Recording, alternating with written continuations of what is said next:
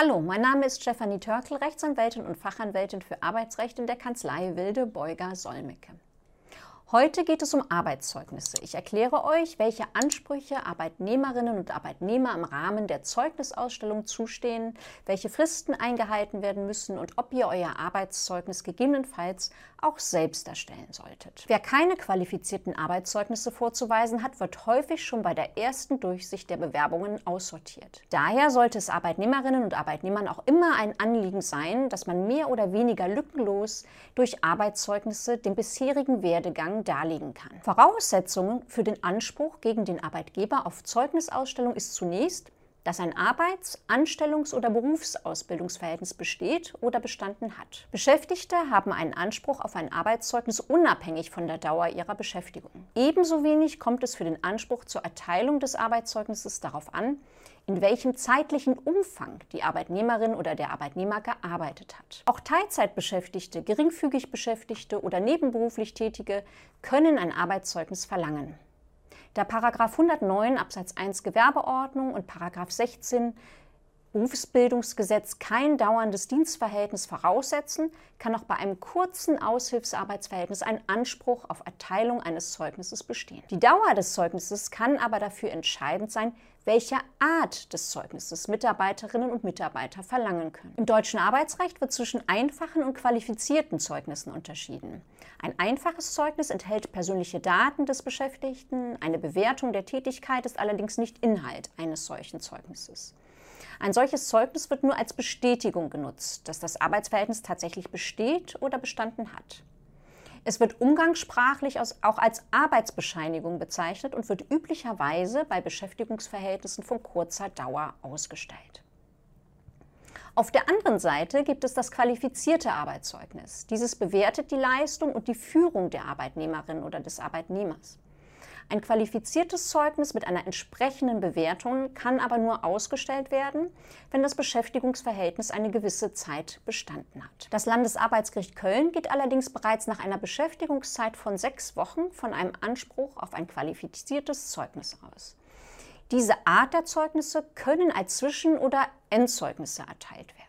Wir beschäftigen uns heute nur mit dem qualifizierten Arbeitszeugnis und wollen beleuchten, welche Inhalte dieses aufweisen muss. Zunächst einmal sind Zeugnisse auf ordentlichem Geschäftspapier auszustellen. Es muss genaue Angaben dazu enthalten, wann das Arbeitsverhältnis begonnen hat und wann dieses beendet ist bzw. endet. Auch muss es von der richtigen Person unterzeichnet werden und in einer sogenannten wohlwollenden Formulierung erstellt sein. Was man genau unter dem Wort Wohlwollen versteht, werden wir in diesem Video noch genauer erörtern. Grundsätzlich ist das Zeugnis von demjenigen zu unterzeichnen, der es auch ausgestellt hat. In der Regel ist dies der direkte Fachvorgesetzte des Beschäftigten. In größeren Unternehmen wird üblicherweise die Personalabteilung mit der Ausstellung des Zeugnisses betraut sein, die aber auch zumeist den Fachvorgesetzten um Mithilfe bittet. Wer auch immer das Zeugnis ausstellt und unterzeichnet, es sollte sich stets um einen ranghöheren Angestellten handeln. Es ist auch denkbar, dass der Geschäftsführer, der Prokurist, je nachdem, welche Aufgaben der Prokurist üblicherweise übernimmt, der Personalleiter, der Abteilungsleiter oder in kleineren Betrieben der Betriebsleiter das Zeugnis unterschreibt. Letztendlich kommt es darauf an, wie es üblicherweise im Unternehmen gehandhabt wird. Im Einzelfall ist immer abzuwägen und entscheidend, dass die Person des Unterzeichnenden nicht als Geringschätzung gedeutet werden kann. Ein Anspruch darauf, dass der Geschäftsführer das Arbeitszeugnis unterzeichnet, besteht übrigens nicht, es sei denn, er ist der einzig Ranghöhere. Dies ist häufig nur in kleinen Unternehmen, zum Beispiel in Familienbetrieben, der Fall. Es bestehen auch konkrete Vorgaben, die Fristen und Formalien betreffen. Insbesondere interessiert Beschäftigte, bis wann ein Arbeitgeber ein Arbeitszeugnis ausgestellt haben muss. Das Gesetz spricht davon, dass das Zeugnis mit Beendigung des Arbeitsverhältnisses auszustellen ist. Es ist nicht die Rede von Nachbeendigung. Festzuhalten ist, sobald das Arbeitsverhältnis beendet ist, haben Arbeitnehmerinnen und Arbeitnehmer einen Anspruch auf Erstellung eines Zeugnisses. Meist ist es für Arbeitnehmer ungünstig, ein Zeugnis erst nach Beendigung zu erhalten, da sie sich oftmals bereits im Vorfeld um eine andere Stelle bemühen. Es ist daher sinnvoll, das Zeugnis bereits im Vorfeld zu erhalten. Beachtet werden sollten auch Ausschlussfristen, die sich oft in Arbeits- oder Tarifverträgen finden.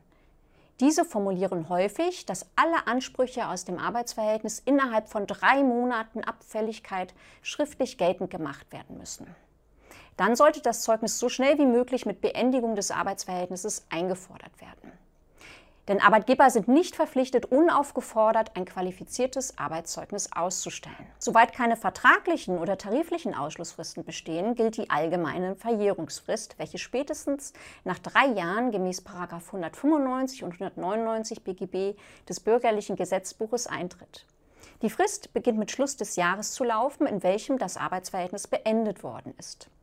Es ist jedoch nicht empfehlenswert, bis zum letzten Augenblick mit der Einforderung zu warten. Zeugniserteilungsklagen sind bei den Arbeitsgerichten nicht sonderlich beliebt. Nach der Rechtsprechung ist unter Umständen der Anspruch auf ein Zeugnis bereits nach sechs bis zwölf Monaten verwirkt. Eine feste zeitliche Grenze für den Zeitpunkt der Verwirkung gibt es nicht. Nach dem Bundesarbeitsgericht sind vielmehr diejenigen Umstände des Einzelfalls entscheidend. So kann jedenfalls Verwirkung eintreten, wenn eine verantwortungsvolle Beurteilung nach einem gewissen Zeitablauf nicht mehr möglich ist beispielsweise weil keine für die Zeugnisformulierung aussagekräftigen Personalunterlagen mehr vorhanden sind oder Vorgesetzten zwischenzeitlich ausgeschieden sind oder sich nicht mehr mit hinreichender Deutlichkeit an den Beschäftigten erinnern. Kommen wir nun zu dem wichtigsten inhaltlichen Aspekt. Zeugnisse sollen wahr und wohlwollend sein. Dies kann unter Umständen paradox klingen. Das Gesetz gibt Arbeitgebern wenig an die Hand, damit diese wissen, wie ein Zeugnis inhaltlich ausgestaltet sein soll. Was das Gesetz vorgibt, ist, dass das Zeugnis wohlwollend auszufallen hat, es also den Beschäftigten in seiner beruflichen Zukunft nicht behindern soll. Auf der anderen Seite steht dazu die Wahrheitspflicht des Arbeitgebers, die sogenannte Zeugniswahrheit. Wenn Arbeitgeber also einen Beschäftigten, den sie nicht als guten Mitarbeiter in Erinnerung haben, beurteilen sollen, kann es sehr schwierig sein, das Zeugnis mit wohlwollenden Worten zu formulieren. Erlaubt ist es jedenfalls, negative Eigenschaften zu nennen, wenn sie prägend für das Arbeitsverhältnis waren. In der Praxis nutzen Arbeitgeber dafür oft versteckte Hinweise. Dies stellt für Beschäftigte ein Dilemma dar, die oft nicht einschätzen können, ob die gewählten Formulierungen tatsächlich auch wohlwollend bei neuen potenziellen Arbeitgebern ankommen. Ein Beispiel für mögliche Verschlüsselungen in Form von versteckten Hinweisen können zum Beispiel überschwänglich positive Zeugnisse sein. Diese sind gesetzlich in Ordnung und erfüllen alle Kriterien, sind aber wenig glaubhaft. So werden regelmäßig Verstärkungsworte wie stets oder immer verwendet. Wenn diese zu häufig gebraucht werden, sind sie weniger aussagekräftig. Beschäftigte sollten vor allem auf Aussagen wie der Arbeitnehmer war stets bemüht achten. Diese Formulierung klingt zwar zunächst gut, soll aber etwas ganz anderes zum Ausdruck bringen, nämlich dass die Versuche, also das Bemühen des Beschäftigten mangels Fähigkeiten nicht erfolgreich waren. Es kommt auch vor, dass Arbeitszeugnisse lieblos erstellt werden. In solchen Fällen erkennt ein fremder Leser sofort, dass der Arbeitgeber keine Mühe aufgewendet hat und der Beschäftigte dem Arbeitgeber wohl nicht wichtig genug war, um sich für die Erstellung des Zeugnisses genügend Zeit zu nehmen. Solche Indizien sind schlechte Rechtschreibung und Grammatik oder Flüchtigkeitsfehler. Ihr solltet als Arbeitnehmerin oder Arbeitnehmer darauf drängen, dass diese Fehler schnellstens korrigiert werden. Es mag komisch anmuten, aber in der Praxis kommt es häufiger vor, als von manchen vermutet, dass Arbeitgeber ihre Beschäftigten anweisen, den Zeugnisentwurf doch einfach selbst zu verfassen. Sozusagen Selbstlob auch noch in eine professionelle Form gießen. Auch im Rahmen von Kündigungsschutzverfahren vereinbaren die Parteien häufig im Gütetermin durch Vergleichsabschluss, dass die Klägerin bzw. der Kläger berechtigt ist, den Zeugnisentwurf selbst zu schreiben und dem Arbeitgeber einzureichen. Rein juristisch ist das Arbeitszeugnis vom Arbeitgeber auszustellen und auch selbst zu verfassen. Beschäftigte können also die Aufforderung, das Zeugnis selbst zu verfassen, ablehnen. Wirklich schlau ist das nicht, denn eigentlich ist es ein positives Zeichen, wenn der Arbeitgeber euch die Verantwortung über das eigene Zeugnis einräumt.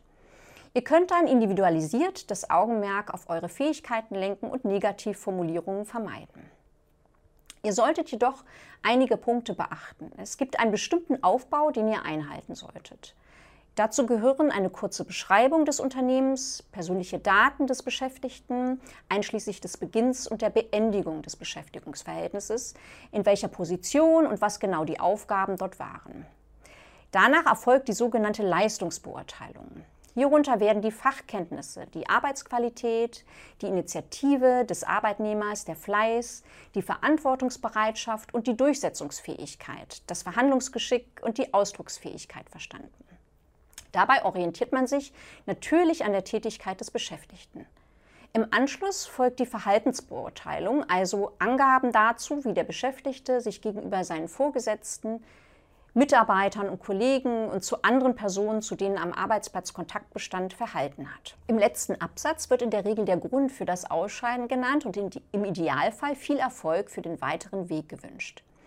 Diese zwei letzten Bereiche sind die Kernpunkte des Zeugnisses. In der Regel werden sogar nur diese zwei Rubriken gelesen. Die Schlussformel sollte sich mit der Bewertung decken und eine sogenannte Bedauerns-, Dankens-, Gute Wünsche-Formel sein. Meist lautet die in etwa so. Wir bedauern das Ausscheiden aus dem Unternehmen, danken für die Mitarbeit und wünschen für die Zukunft weiterhin viel Erfolg und persönlich alles Gute. Achtet darauf, dass ihr euer Zeugnis nicht zu lange gestaltet. Personaler merken dann gegebenenfalls, dass ihr es selbst geschrieben habt. Nee, nochmal bitte den Satz neu. Achtet darauf, dass ihr euer Zeugnis nicht zu lang gestaltet. Personaler merken dann gegebenenfalls, dass ihr es selbst geschrieben habt. Konzentriert euch auf die Fähigkeiten und Zusatzqualifikationen, die euch von anderen abheben. Wichtig und in der Rechtsprechung häufig thematisiert ist das Thema Zeugniswahrheit beim selbst erstellten Zeugnis.